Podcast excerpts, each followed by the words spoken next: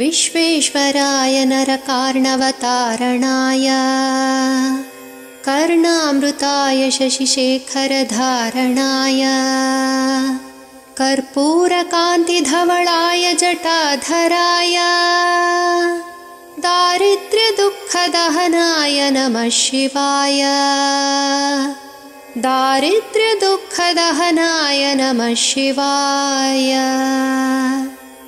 गौरीप्रियाय रजनीशकलाधराय कालान्तकाय भुजगाधिपकङ्कणाय गङ्गाधराय गजराजविमर्दनाय दारिद्र्यदुःखदहनाय नमः शिवाय दारिद्र्यदुःखदहनाय नमः शिवाय भक्तिप्रियाय भवरोगभयापहाय।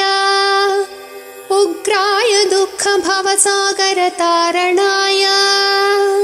ज्योतिर्मयाय गुणनामसुनृत्यकाय। दारिद्र्यदुःखदहनाय नमः शिवाय।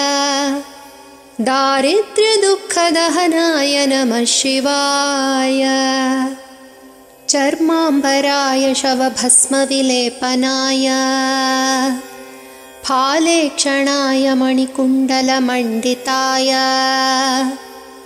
मञ्जीरपादयुगलाय जटाधराय दारिद्र्यदुःखदहनाय नमः शिवाय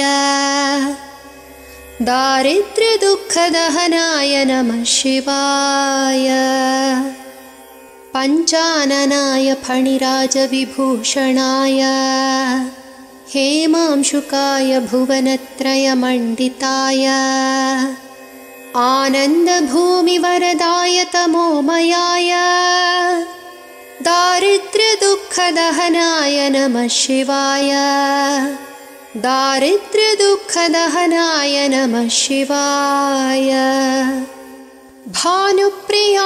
भवसागरतारणाय कालान्तकाय कमलासनपूजिताय नेत्रत्रयाय शुभलक्षणलक्षिताय दारिद्र्यदुःखदहनाय नमः शिवाय दारिद्र्यदुःखदहनाय नमः शिवाय